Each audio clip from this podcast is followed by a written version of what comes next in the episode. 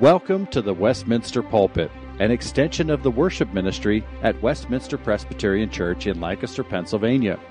Please contact us for permission before reproducing this message in any format, and may this sermon nurture your life in a meaningful way as we proclaim our Savior. Here is Dr. Michael Rogers, Pastor Emeritus. Good evening, everyone. It's good to be with you. I just uh, venture 60 seconds worth of history for you as I was thinking about it today and being here. I remember coming to the church in 1994 and interviewing the members of the session, the elders, about uh, various programs and what the church was doing and where we might improve or expand things. And I asked the question of uh, the session Has anything out of the ordinary been done about the season of Lent leading up to Easter? We don't want a celebration of Lent that means ashes on the forehead and I gave up Hershey bars for something like that. Is is really a silly uh, understanding of Lent, but a deepening of consciousness and seriousness and repentance and prayer leading up to the passion and death of our Lord is certainly appropriate. They said, "Well, we uh, we've started a few years ago, I think it was. Uh, this was '94." uh, having a lunch and outside speakers. And I said, Oh, lunch. Okay, well, who comes to lunch? Is, uh, is, anyone under 60? And they basically looked embarrassed and said, Well, no, I guess not. I said, What if we tried a dinner and we had a potluck before? Good idea. Let's try it. We'll let the new pastor hang himself if it doesn't work out. And, uh, well, it succeeded and it led another year to the dinner being cooked. And about two years later, I believe, in the late 90s, it led to the addition of the kids' clubs and the Wednesday night as you know it now. So uh, our busy Wednesday nights actually were born in the Lenten service time that we began in 1995. I'm thankful for the opportunity to be able to speak to you. I, uh, in retirement, you sit around and think about a lot of things, and one thing I I tried to think about a number of weeks ago was how many times have I actually preached at Westminster Church? Now, you've got to bear in mind that a sermon is preached twice by the morning pastor here, so I count twice for sermons when I say I figured out it has to be at least 3,200 times. That's a lot. Makes me tired to say that, but it is a privilege to preach the Word of God to this responsive and growing and caring congregation, and I mean that very sincerely. Thank you, Chris, for including me in this schedule. Well, I was assigned a text, and it's a familiar one if you wish to follow in your Bible. Luke 11, Luke 11, 1 through 13, I'm going to read. I'm really going to deal with uh, 5 through 13, and I'll say why in a minute after I read it. Luke 11, uh, beginning at verse 1 through verse 13. Hear God's word. Now, Jesus was praying in a certain place, and when he finished, one of his disciples said to him, Lord, teach us to pray, as John taught his disciples. And he said to them, When you pray, say, Father, hallowed be your name, your kingdom come. Give us each day our daily bread, and forgive us our sins, for we ourselves forgive everyone who is indebted to us, and lead us not into temptation. And he said to them, Which of you who has a friend will go to him at midnight and say to him, Friend, lend me three loaves, for a friend of mine has arrived on a journey, and I have nothing to set before him? And he will answer from within, Do not bother me. The door is now shut, and my children are with me in bed. I cannot get up and give you anything. I tell you, though he will not get up and give him anything because he is his friend, yet because of his impudence, he will rise and give him whatever he needs. And I tell you, ask, and it shall be given to you. Seek, and you will find. Knock, and it will be opened to you. For everyone who asks receives, and the one who seeks finds, and the one who knocks it will be opened. What father among you, if his son asks for a fish, will instead of a fish give him a serpent? Or if he asks for an egg, would give him a scorpion? If you then, who are evil, know how to give good gifts to your children, how much more, how much more will the Heavenly Father give the Holy Spirit to those who ask Him? The grass withers and the flower fades, and the Word of our God abides forever. Well, we have four children who are now they wouldn't like to hear this uh, adjective applied, but they are now middle aged adults. But when they were small children, every December we would encourage them, we thought this was kind of a little writing exercise, to go ahead and write out a wish list for Christmas. We never promoted Santa Claus uh, at all that I can recall. They knew the gifts came from us, and usually I was the one that would tell them. Now, remember, your dad doesn't make an awful lot of money, so you won't get everything you put on your list, but consider carefully what you would like to see as a Christmas gift, and we'll see what happens. Well, one year, I, I believe the twins were seven, Dan and Ben. Uh, I must have emphasized the limited resources part quite a bit that year because we found Christmas lists in seven year old printing, two of them, taped to our bedroom door. And these lists showed every evidence that they very definitely were at least second or third drafts. Uh, things had been crossed out, X'd out, little notations put around the side, and several items that were underlined and designated to be the main thing. M A N E. The main thing. I always remember that. Well, of course, they wanted us to have a clear understanding of which of their requests were the most important and hoped that we would pay attention to those. And we sought to do something like that. But of course, we reserve the right as parents to give, along with Star Wars toys and hockey sticks, uh, some warm sweaters and socks and jackets and those kind of boring presents that you get for Christmas because we knew their needs. Well, in Luke 11, Jesus taught disciples that right prayer does begin with worship and adoration of God. And he did that by giving us one of the two different uh, uh, versions we have in the gospel of what we call the Lord's Prayer. Each a little bit of wording very slightly different from the other but the phrasing is, is the same. And so he teaches us that of first importance, of primary importance, is worship and adoration of God and thanksgiving to God. And of course, that forgiveness be granted and that it must be matched. If we expect to be forgiven, we must match it with forgiveness. And then he comes to ask for things. Uh, although there's not a lot asked in the Lord's Prayer, but, but the asking part comes in verses 5 through 13. Asking for things, petitioning, we might call it, is certainly a legitimate part of prayer. No question about it. To many, many people, it's the only part of prayer. They, they would say, Well, I'll, I don't have time today to adore God or tell him how great his attributes are or thank him for the things in the past. I'll just give him the list. And maybe I'll make it the edited list so he knows what the main thing is all about.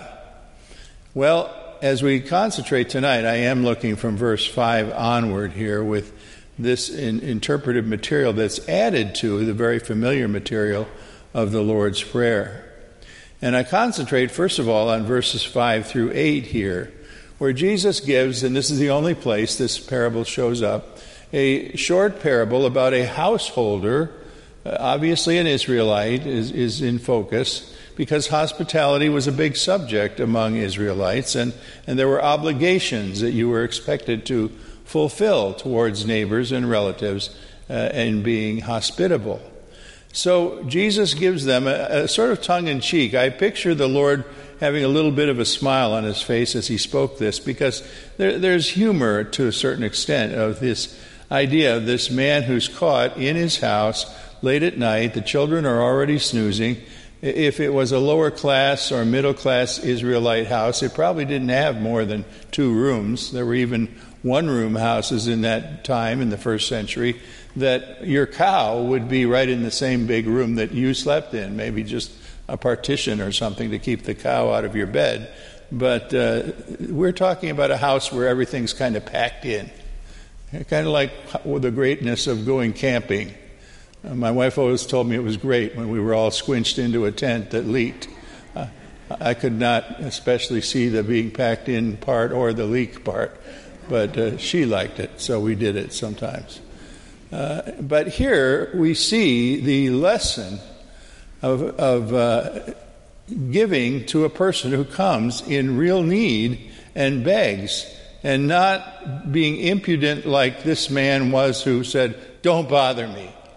I can't do this right now. It's inconvenient. There's three things I want to explore with you in this passage. The first is the boldness of God's family. The second is the excellence of God's gifts. And the third is God's how much more principle.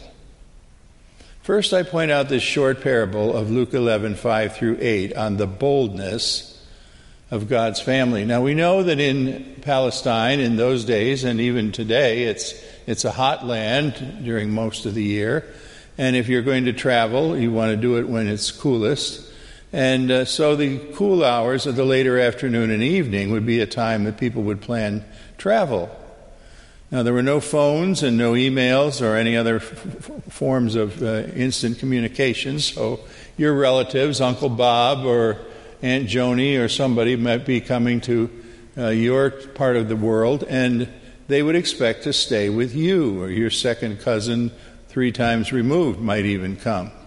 But they wouldn't have notified you ahead of time and they'd be still traveling around the dinner hour and into the early evening when it was cool. And it wouldn't be surprising at all to have relatives or good friends uh, arrive, no expectation of them, at an hour in the late evening when you had already gone to bed.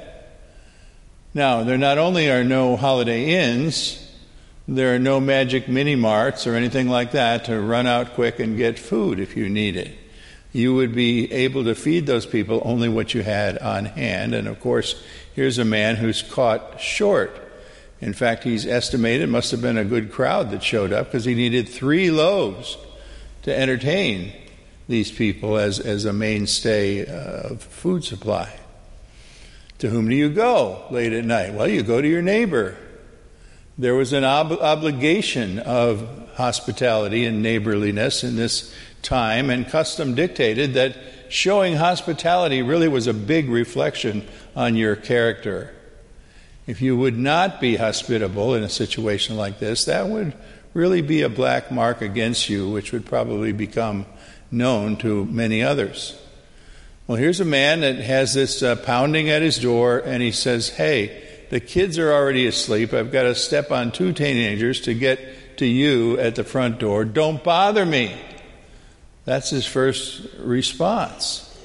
But Jesus, with a smile, is saying, Look, we all know that this man's going to respond after he has a chance to air his initial complaint about being bothered in this way. Even the poorest neighbor in that society would respond with much greater courtesy and largesse than this fictitious character was willing to do, this man that Jesus invented. And I think the disciples who heard this teaching chuckled along with him. But this story is, be sure you understand, is meant to depict the posture of men and women as we pray. The boldness in this that's being advised as a good thing is boldness in our asking from God. It is not about God in his boldness or lack thereof toward us. Only the crudest misinterpretation of this text could think that Jesus was somehow teaching here that you've got to wear God out. This is pretty similar to that uh, small parable was preached on a few weeks ago of the unjust judge who gave a woman a just uh, uh, disposition of her case just to get rid of her. She was such a nuisance. He said, I'll have a way with her. I'll just give her what she wants and be done. This has nothing to do with that at all. We're talking here about contrast as far as God is concerned, not comparison. This is a total contrast. The, the man in his bed who wouldn't get up is a contrast with God's behavior, not a comparison at all. We are being taught here that we, before God, must be bold and even, uh, many translators love the ESV choice of word, impudent in petitioning God's throne, bold to a fault. And we must come to Him and learn that we can do that because we have a privileged relationship. Brothers, now we are the children of God. And we cannot be too bold with Him. We will never approach our Father in prayer and find a sign hanging on the gate of heaven that says, closed for now, we'll be open again sometime. No, sir. Impudence is even understood by petitioners before the throne of God. And this reluctant householder did help his neighbor, of course, despite the inconvenience. We focus on his first level response, but then he got up and he did what was asked. By contrast to his reluctant example, we are to say to ourselves, how much more will our Supreme Father in heaven respond instantly and generously to his beloved sons and daughters in Christ who come to him crying out with every kind of practical need. He has the greatest kind of willingness to move toward us most quickly. But then we go, secondly, to Luke 11 and 11 through 13 to say something about the excellence of God's gifts. You see, prayer is not giving God information as if He was hearing your case and your particular need for the first time. How could an omniscient God not already know your case, your need, your petition, your urgent cry through and through? Prayer is never giving God information that He lacks as if he would learn something from us that he did not already know. One theologian said, Perfect love, that is God, perfect love loves to be told what it knows already. That's wise. That's really what prayer is telling God what he knows already and watching to see how he responds to us. We're not changing God through installing data in his master computer of the universe that wasn't there before. We're not revising the eternal decrees of the Most High God. In His providential means, He already plans to use in bringing things to pass things and events and people and words that we don't even imagine would be coming from Him to us. The Lord may ordain that somebody would be healed, but you see, that doesn't negate in any sense the secondary means of doctors and antibiotics and secondary causes that cause a healing to take place in a hospital. Prayer mysteriously seems to release blessing that God holds in store until we seek it and ask Him to reveal His plans. We cannot explain why it is that things seem to respond to our prayer as if we were pulling levers of the universe that, you know, make something pop up. But we seek Him when we bring our own desperate cries, like this man that needed to help out the folks that were already sitting in his parlor wondering where, where was the evening meal. He wants to hear from us, and he responds in relation to that. Prayer petitions, you see, seem to lay claim and take ownership of things that God promises in Scripture. In John 15, verse 7, we have Jesus' words there Ask whatever you will in my name, and you have it. I've been confronted by people who say, That's, that's ridiculous. You, you saying I can, could I ask God for a million dollars and expect it to show up in the mail tomorrow? No. And the reason that's not included in this promise is the phrase, in my name. Pray whatever you will in my name, and you will have it. To pray in Jesus' name means to pray with the mindset and the heart and the passions of Christ compelling and shaping the prayer. We're always going to do that imperfectly because we don't have 100% of the mindset of Christ, but we're always working towards that as we have our Bibles open before us as we pray, and we learn the mind of Christ by seeing the way he responds to people in the Scripture. We are not promised by that John 15, 7 verse, ask whatever you will in my name, and you have it. We are not promised there that every whim of our childish fantasies will be granted. Thank God we're not promised that. We would bring so much harm down upon ourselves that the earth's population might be cut in half in a day or two.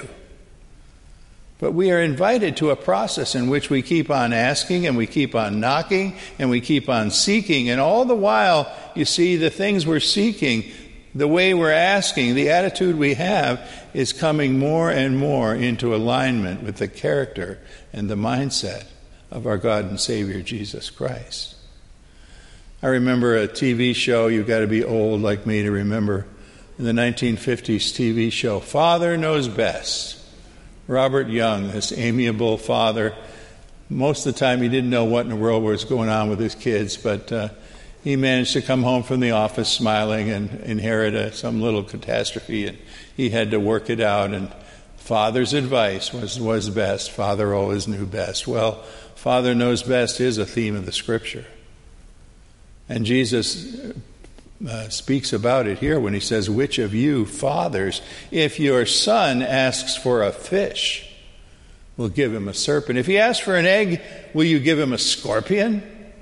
You see, a fish, the point is easy, might look like a snake somehow. They're both in kind of the reptilian part of the world, and they both like water, and, and uh, some people don't want to touch them or have anything to do with them. And you might escape, uh, mistake a fish for a snake, but the Father wouldn't do that to you. The one about the egg and the scorpion is, is a little puzzling, but the, the experts in things of the Middle East tell us that there's a scorpion in the Middle East that curls itself up with a shell that kind of closes around it. And the outer shell is sort of a tan white color so that it looks just like an oval object that might be very well a bird's egg that you would be ready to have for breakfast. But the point is, these things are about the same size, shape, and color, and you might mistake what is good from what is really harmful. The lesson is God's answers to prayers may not look like what you sought, but they certainly will not be destructive to you. For your wise Heavenly Father does not play tricks on us that way. Thirdly, then, today, I come to the real heart of this thing, and, and I hope the point that you'll carry away the best today. The fact that we learn here in Luke 11 13 what I call Scripture's how much more principle. How much more will your Heavenly Father give the Holy Spirit to those who ask Him? You might say, well, wait a minute. Uh, have you been listening to me, God? I didn't ask for the Holy Spirit. Uh, I asked for food to feed guests, or uh, to be healed from cancer, or to land a better paying job, or to get an A on the final exam. Didn't you hear what I asked you for, God? And God says, How much more? I'll go above and beyond what you asked and give you the Holy Spirit. And don't you see that if we understand the doctrine of the Holy Spirit in Scripture, which is a huge subject, we would understand that the Holy Spirit is the most tremendous gift in God's whole storehouse of blessings. And in fact, it is through the channel of the work of the Holy Spirit that all good gifts that God gives to His people come to us. We get a new birth of faith in Jesus Christ to trust Him as Lord and Savior when the Holy Spirit gives that new birth. We get illumination from the word on the word of God. We we get uh, just instruction and guidance in things we need. We get comfort. All these many things flow from the fountainhead of the Holy Spirit. And if you have the Holy Spirit, you see, you have God's primary means of fulfillment in all the how much more blessing He wants to bring you. I was doing a lot of thinking this week in preparing for this message about the whole issue of unanswered prayer. I think that's a terrible two word expression unanswered prayer. I don't believe in unanswered prayer. I hope you will learn in your Christian life not to believe in unanswered. What do we usually mean when we say unanswered prayer? We mean, I prayed, I asked God to do something, and He didn't do it to any appearance that I could see. Therefore, my prayer was unanswered. Well, I would wish to sit down with you and talk about that subject a little bit because I'm convinced there is no unanswered prayer. God responds in one of several ways to all prayers. First of all, he may be saying a thing you certainly don't want him to say No, I will not do that. And I've been begging and begging God, please do this, please do this. No, God doesn't speak with an audible voice, but he says through circumstances, I'm not intending to do that. He may be whispering in the background, you don't have any idea how bad that would be for you. Or he might be saying, Well, yes, I'm going to do something very much like what you're asking, but the time is not right. And there his answer is, Wait. Just wait. You'll be prepared and ready and able to understand and give me thanks when it's finally the right timing to do that. Now, those first two things cover a whole lot. God's no, I won't do it because it's not good for you. Or wait, it's coming around the bend. But then there's this third thing, and I call it the how much more response. Something that comes to my life so maybe completely unsought, unexpected, so beyond anything I've ever experienced before that I don't even think to relate it to what I prayed for because it's, it's just completely different. And it's God's way of doing something great in my life but not the way I would have expected or I would have asked him to, to bring that thing to pass. Well, if we would look back somehow, you see, it's hindsight that we need, isn't it? We need to be able to look back and say, well, now, wait a minute. Here was the problem I brought to God two years ago, five years ago. And here's what he did.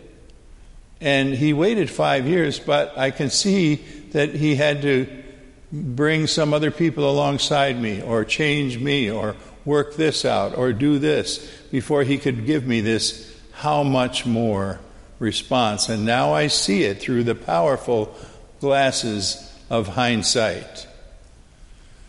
James 4 tells why many of our petitions are not given exactly as we order them. James wrote, You ask and you do not receive. Why? Because you ask with wrong motives to spend what you get on your pleasures. Who, me?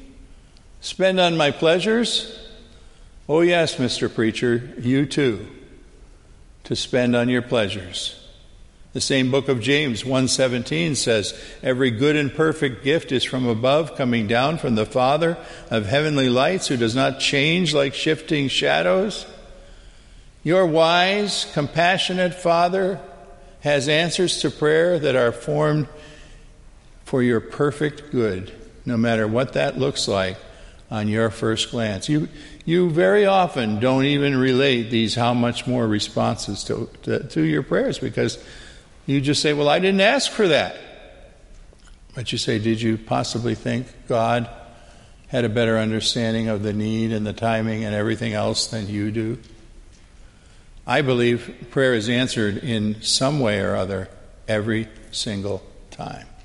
It's a matter of our waiting and trusting and looking and interpreting to see what the Lord is doing. And if we did have any better understanding at all, we would come and pray, Lord, here's my petition. I've given it to you. I need your Holy Spirit to show me this and to work in this. Father, give me your best. Give me your best as only you know what it is. Give me patience to wait for that best and wisdom to recognize it. You would pray quite differently if you prayed that way very often. There are many examples we could cite of how much more kinds of blessings, and I must stop in a minute here, but think of Abraham, who thought he was too old to sire the son of covenant promise.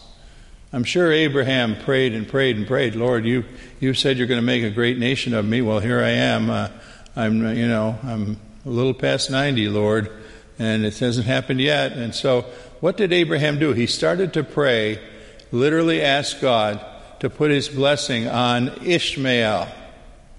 And I'm paraphrasing, but Abraham said, Lord, it looks like you're not going to give me a, a, a miracle son, so I pray that this son I already have, Ishmael, could be the father of the covenant nations. Well, Ishmael was certainly not the father of the covenant nation, and you know what God did. Or think of the thief on the cross. He had a petition. He cried out, Lord, remember me when you come into your kingdom. I think this guy was just casting words at the wind. He didn't probably believe that much in Jesus, but he thought, why spend my dying breath cursing a fellow prisoner. I, he looks kind of like he might be sincere. I'll, I'll ask something good. Lord, remember me. That's all he asks. What does that mean? Well, think what it meant. That thief woke up from death in paradise. If that isn't a how much more blessing, I don't know what is. You see, Ephesians 3:20 says God is able to do two words, exceeding abundantly above all that we ask or think. Our faith is almost always too small. We're asking Him for crumbs when He wants to give away whole warm loaves of living bread. I urge you to stop thinking about your prayer life as a kind of act of ordering merchandise from a catalog or an online site. That's a particular uh, convenience of things these days. We seem to do an awful lot of shopping online now. And just think for a minute LL Bean Company sells good products. I've gotten their catalogs for years, worn their clothes. Okay, I'm going to call up LL Bean and say, hey, look, you've got this great plaid shirt. Uh, here's what I want. It's number XYZ4278. And uh, if you'll send it to me exactly the size I ask for, the color I want, every detail correct and get it here in a few days, you'll satisfy me. I'll be happy. Now, that's exactly what we do with God a lot of times, don't we? Here's my order, God. Here are the specifications. I expect you to do it because you're God. I come boldly because I'm your child through Jesus Christ, and it looks like I need X, Y, Z. And I'm going to, and God, uh, you know, I, I, probably shouldn't tell you this, but I'm going to evaluate your performance exactly the way I evaluate the performance of the LL Bean Company in Maine. Does it come quickly? Is it the right size, the right color? I like it. My wife admires it. Great. What a good buying experience that's been. And you chuckle, but that's the same. Somebody's wearing an LL Bean shirt down here. I just, I just noticed you, sir. you know, you say, God, you're not doing so good. Even LL Bean outperforms you. Well, folks, submit them your, your askings to God. Come boldly. You can and you should and you must come boldly if you are His child through Jesus Christ. If his Holy Spirit already inhabits you through a new birth of faith. And start praying instead of the LL Bean prayer God, you know how ignorant I am. Here I am laying petitions at your feet. Please submit my ignorant petitions to your perfect planning and corrections, and I will strive to accept what you bring me, and I will believe that it is always what is best for me. Let the ardent prayers of the people of God come up like incense burning on an altar in ancient Israel. Bring God your wet wish list. Bring to him the word, yes, Lord, this, this is the, seems to me to be the main thing that I need, I hope you'll agree with me, but if you don't, show me how to understand that. And then stand back and believe how much more He will do when we ask and think through the Lord Jesus Christ and the Holy Spirit, who is in us if we are God's. Father, I thank you, for this gift of prayer. And we just acknowledge, Lord, that sometimes with this gift in our hand, we're like a little child who's been given a powerful weapon or a complex, sharp tool that we don't know what to do with it or how to use it, and we're sure to use it wrong. But thank you for your Spirit, Lord, that rules and overrules us. And I pray that whatever is burdening hearts here tonight, that you would shape these requests and our reception of whatever you're doing or about to do, or, or you're planning something completely different for us five years from now. Lord, work in us. Bring praise, bring thanksgiving, bring worship to yourself, great and mighty God. We pray in Jesus' name. Amen. The Westminster Pulpit is courtesy of Westminster Presbyterian Church in Lancaster, Pennsylvania. You are welcome to worship with us on Sunday mornings at 8 or 11 a.m. To learn more or have questions about the gift of salvation through Christ Jesus our Savior, contact us at westpca.com. Thank you, and may Christ be glorified through this ministry, the Westminster Pulpit.